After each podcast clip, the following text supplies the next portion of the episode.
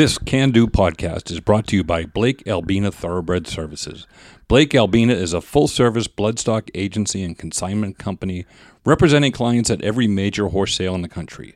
For more information, call Ron Blake at 859 396 4836 or Hunsley Albina at 859 621 0800.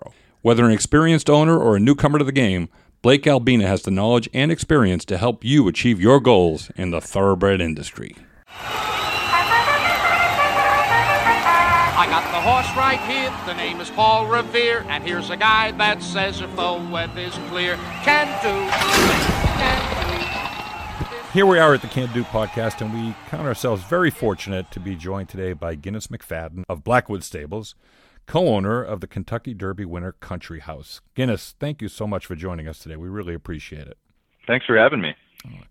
So, uh, I do want to get into one thing right away. Your your late uncle was the breeder, I believe, and and I know you guys had a special relationship there, and I believe he's how you kind of got started in the business after growing up on a farm in California. Is that correct? Yes, sir. Jerry is the one who got me involved. He he'd been involved in horses since the late well, growing up playing polo, he'd been involved with horses his whole life, and got involved in thoroughbreds uh, in the late '70s, and drugged me into it in the early 2000s. He he drug you into it. Were you kicking and screaming, or were you a willing? Uh... well, I always yeah no he didn't he didn't drag me into it. I came I was I was I was living in Reno at the time uh, working construction. The housing market had just crashed, and I, you know, 24 years old. You can always move back home. So I thought mm, we'll give it a shot and see how it see how it is in Kentucky. I had been two years prior with Maury and Jerry to Lexington to visit and liked it. So I kind of had that in my back pocket. And when the when the market crashed, um, I just packed up and moved. So when you got started, when you moved out to Kentucky Guinness, how did you get started? What what did you do? So Maury and Jerry are friends with um, Robert and Blythe Clay, who own Three Chimneys, and they were kind enough to give me a job, and I was a groom at Old Bradley Division, uh, one of the Three Chimneys broodmare divisions, and I, you know, was just doing that, being a groom, taking care of mares and foals, Yep. Breeding shed runs, you know, yearling prep in the summer, normal stuff that goes on on the farm. And and so you you obviously kind of worked your way through from groom to you know. Sure. So I was I was a groom for two years, and then after yearling prep season, the second year, I got moved to the Three Chimneys main division, and I was one of two assistants there. Um, for another year, I was like the assistant's assistant, right? uh, for another year. Yep. And there was an open. I had kind of been helping out with sales a little bit with computer work and that kind of thing. And there was an opening. Braxton Lynch, who was the director of sales, um, moved on to start her own farm, Royal Oak. And then Elizabeth Boss, who was the sales assistant, oh sure, yep. moved up to the director position. And then I came to become her assistant. Uh, I did that for three years, I think, and then she also moved home to uh, work on the family farm, and I then took her position, and I was there for five years until 2014, and now I'm full time over at Blackwood.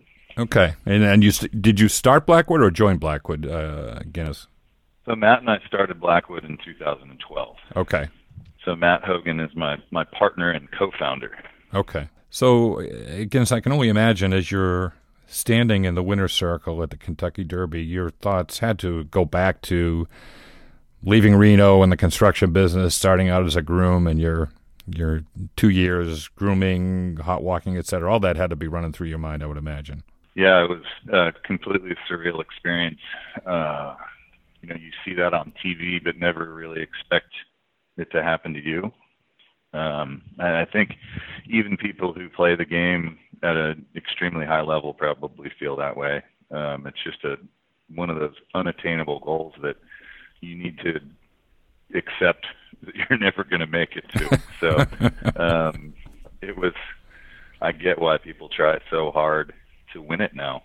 So now, now Country House was a homebred, correct? Uh, and then you formed a partnership with some others to to co-own the horse, correct? Sure. So Yep. he, yeah, he was a homebred, um, and then when my uncle passed, my aunt Maury and I took ownership. And after he broke his maiden, you know, we were getting calls from from everywhere. All kinds of good people were calling, and you know, I felt like we had to do something.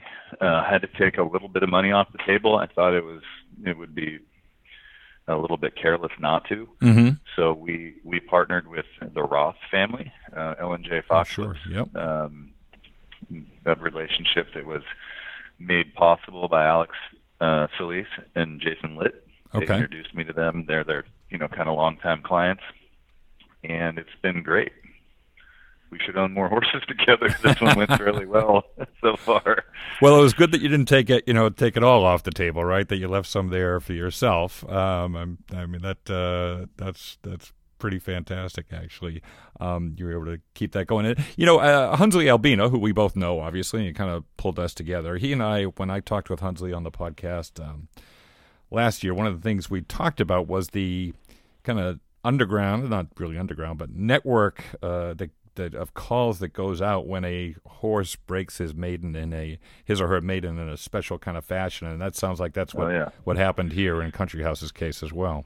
Totally. Hunsley was one of the people that called. Um, yeah, I got, I don't know how many it was, 12, 14 offers. I can't remember, but it was, it was more than 10. Oh, And wow. uh, they were all extremely generous offers.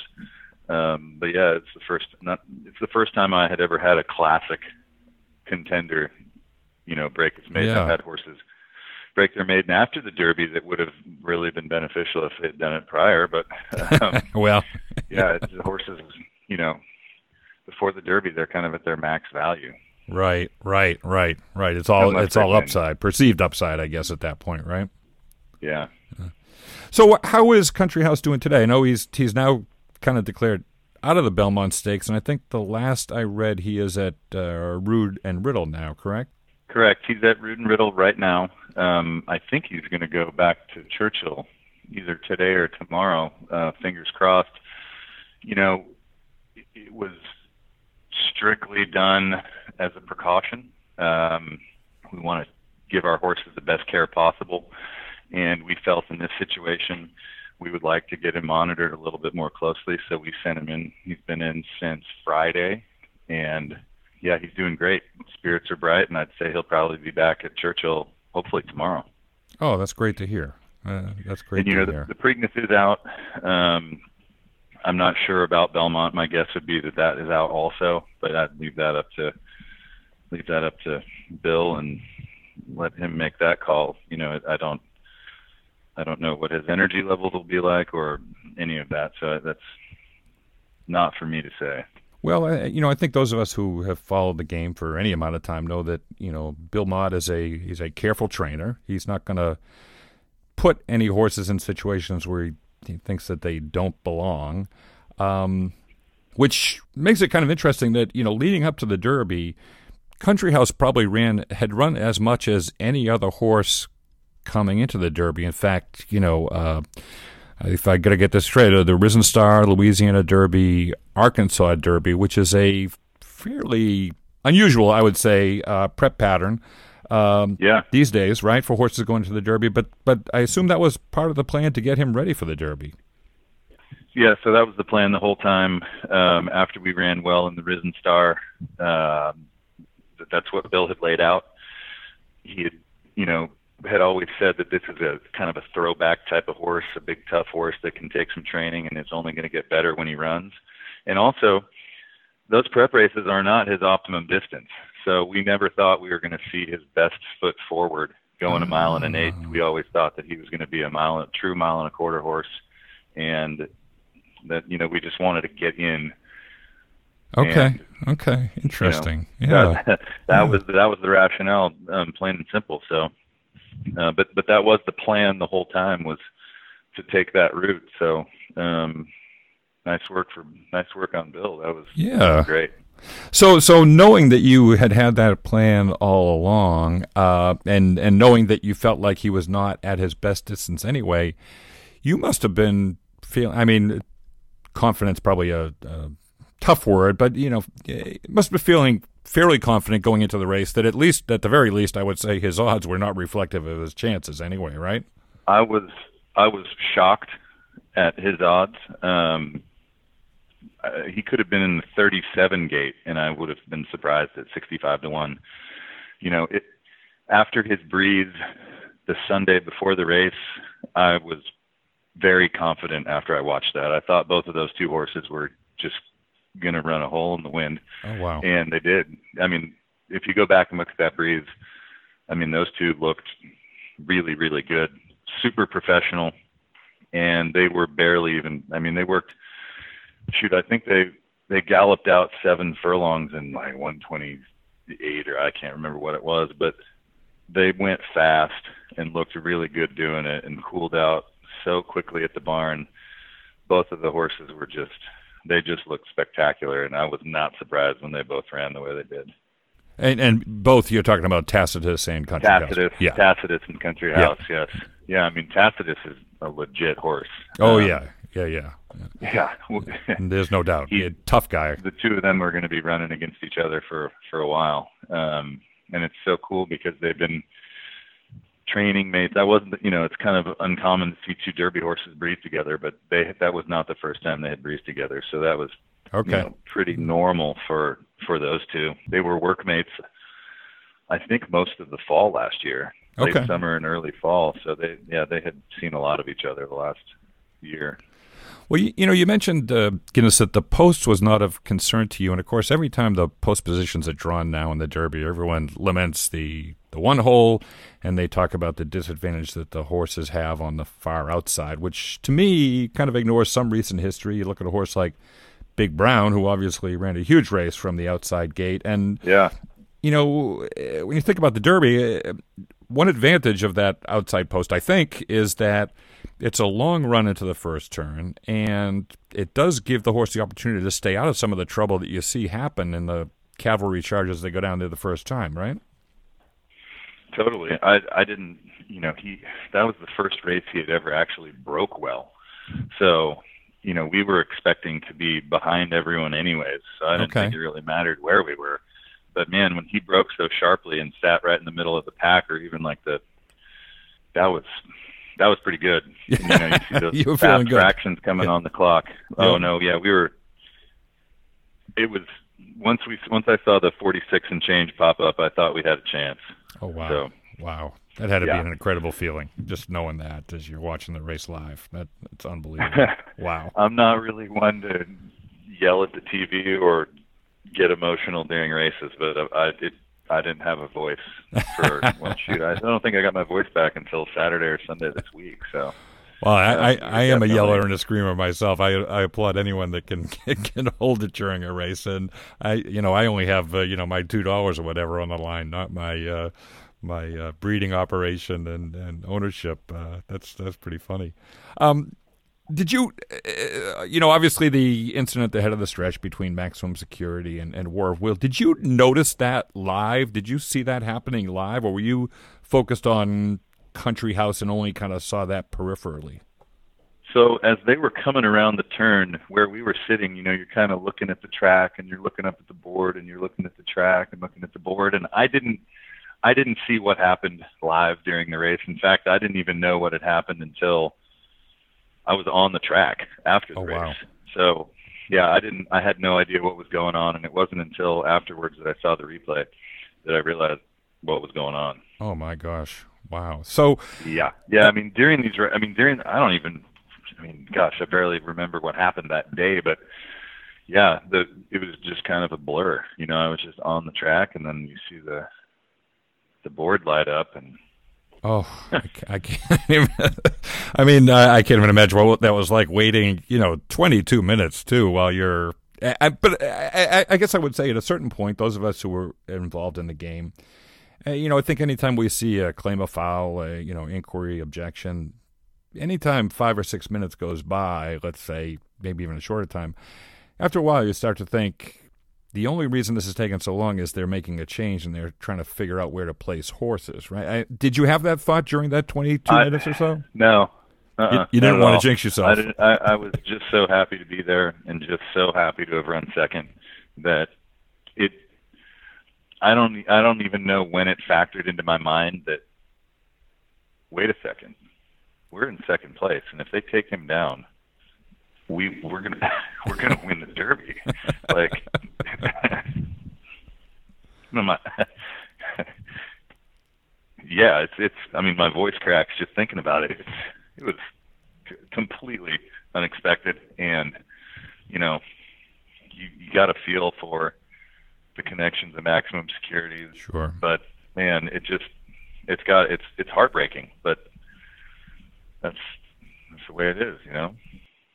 Well, I think, look, eh, you know, you've been in this game a while too. I think, uh, you know, it's magnified on that stage, but uh, heartbreak happens in this sport too. Elation happens, and heartbreak happens too. It's, you know, Heartbreak is far more far more common. now yeah, it's- were you sta- were you in the wests? Were you or, or the maximum security part? Were you standing near each other while all this was going on? Uh, there were so many reporters on the track that I don't know who was around me. I was standing next to Flavien and his agent Derek, and I think at one point my wife came down. But there were so many people around that I I couldn't see where anybody was. I assumed that that's where the I, yeah I couldn't I couldn't really tell. Wow. Wow. Yeah. And then all of a sudden, eh, eh, you see the board light up and you realize, or I guess you probably saw the numbers come down, right? They went blank, and then you realized, oh wow, this is this is happening, I right? saw I saw a reporter lean around the crowd who I knew, and he looked at Flavien and I, and he mouthed the words, "They're going to take him down," like five minutes before it happened, and that's when oh you my know. gosh. Wow. yeah, and yeah, and then when the board flipped, obviously it was, you know, time to celebrate, I guess. Yeah, and then it just kind of it's just a blur from there. From that moment until right now, I have no idea what just happened. I was going to say, how long did it take you to come down? It sounds like maybe you haven't yet, right? No, no. I mean, when I got the BloodHorse this week, you know, you know, our horse is on the cover. Um, it's just that has not happened to me before. Um, but you know, you you talk about the 20 post. The last time I was involved with a horse in the 20 post, it was Big Brown. So Okay. it was that that was not that much of a concern. Probably like to get the 20 again. Yeah, a lot of speed and could get position. It's very tactical. Could get position. Sure, absolutely. So you must have, uh, Guinness. Now you're, you know, you're taking your place in the winner's circle. And I know you mentioned, uh, and you know, your your aunt was there, and and you obviously were were thinking about your uncle as well, right? Yeah, I mean it was just kind of the cherry on top of his awesome breeding operation over the last 40 years. So yeah, it was it was pretty great. Just wish he was there. Yeah, yeah. I'm sure he was. I'm I'm sure he was. And, you know, it's trite, probably trite to say that, but uh, I think uh, I, I'm I'm I'm sure he was for for everybody. That had to be a just a the whole experience had to be completely surreal between you know the end of the race, the Yeah. steward process. Uh, just I. I yeah, I'm not surprised that there's things you can't remember because it, it has to be just a complete blur. Yeah, it was it, it yeah, complete I mean shock. I, I don't know how other people react when they win things like that, but man, it was just uh such an amazing experience. Uh, no, that's that's fantastic. Well, I I mean, it sounds like the future. You're feeling very confident about the future for Country House, and uh, um, and and what about for Blackwood Stables overall? What what do you see happening from here? Gosh, we're gonna you know keep doing what we've been doing. Um, just trying to keep putting out a really good product. Um, try to improve the farm. We want to, you know, keep upping our our rehab facilities. Um, you know, just trying just trying to improve a little bit every year. Um, just trying trying to make the farm just a little bit better. And um, yeah, I'm really I'm, we're we're happy with we're happy with where we're at right now. Um, it's it's been it's been good. Well, Bill Mott this- calling me right now on the other line. well, then we'll, we won't we won't take too much of your time, then, more of your time. Then I'll just say ask you real quickly. Um, obviously, we know your your life has changed quite a bit since the Derby, including being bothered by people like me. But I always like to ask this question of people who live in that area in Central Kentucky. Wallace Station is that the best sandwich spot in America? Wallace Station, best sandwich spot in America. Hmm. Do we consider In-N-Out sandwiches? Well, okay, all right. Well, the, the burger we'll call that the burger exception, I guess. So yeah, Wallace Station is pretty awesome. Yeah, it's just right around the corner. I I overdosed on Wallace Station a number of years ago. I think I went something like 193 days in a row. Um, but yeah, they've their their what is it? The Santa Anita Club is pretty good. yes, so it is. Yes, it is. I like yeah, Wallace Station's a great spot. It's good for breakfast too. They've got a breakfast burrito that's pretty tasty. Oh, I've never hit it for breakfast. How about that? Well, that's going to be my next Yeah. stop, I think. Uh, but I, I do like your In-N-Out reference as well because, uh, yeah, burger wise, uh, there's there's no doubt that's the that's the best as far as I'm concerned too. Yeah, growing up in California, the closest In-N-Out to us was in Santa Rosa, so it wasn't exactly the closest, but man, is In-N-Out good. And I pretty much know where all of them are on any trip I'm going to take, so it's very important to know these things. There's not enough of them. That's what I say about In-N-Out. There's not enough of them, but uh, No, no, they could put an In-N-Out on pretty much every corner, and they would still have ten cars in the drive-through at all times. Absolutely, absolutely. Well, listen, Guinness, I, I I know you're busy and really uh, you've got a lot going on. I uh, I can't thank you enough for making time for us to do this. I enjoyed the conversation very much. Probably be down in Kentucky sometime in the fall. I'd love to uh, connect with you in person as well. But uh, Sure. in the meantime, Yeah. good good luck with Country House. Congratulations. Uh, please pass along our congratulations to everyone associated with the horse too, and, and continued good luck. Thank you very much, and uh, hopefully we'll see you in the winner's circle. Sounds good. All right. All Take right. care, Guinness. Thank ya. you. Bye. Bye-bye. This here in the telegraph. For Paul Revere bite, I hear his foot's all right. Of course it all depends if it's red last night. I know it's Valentine.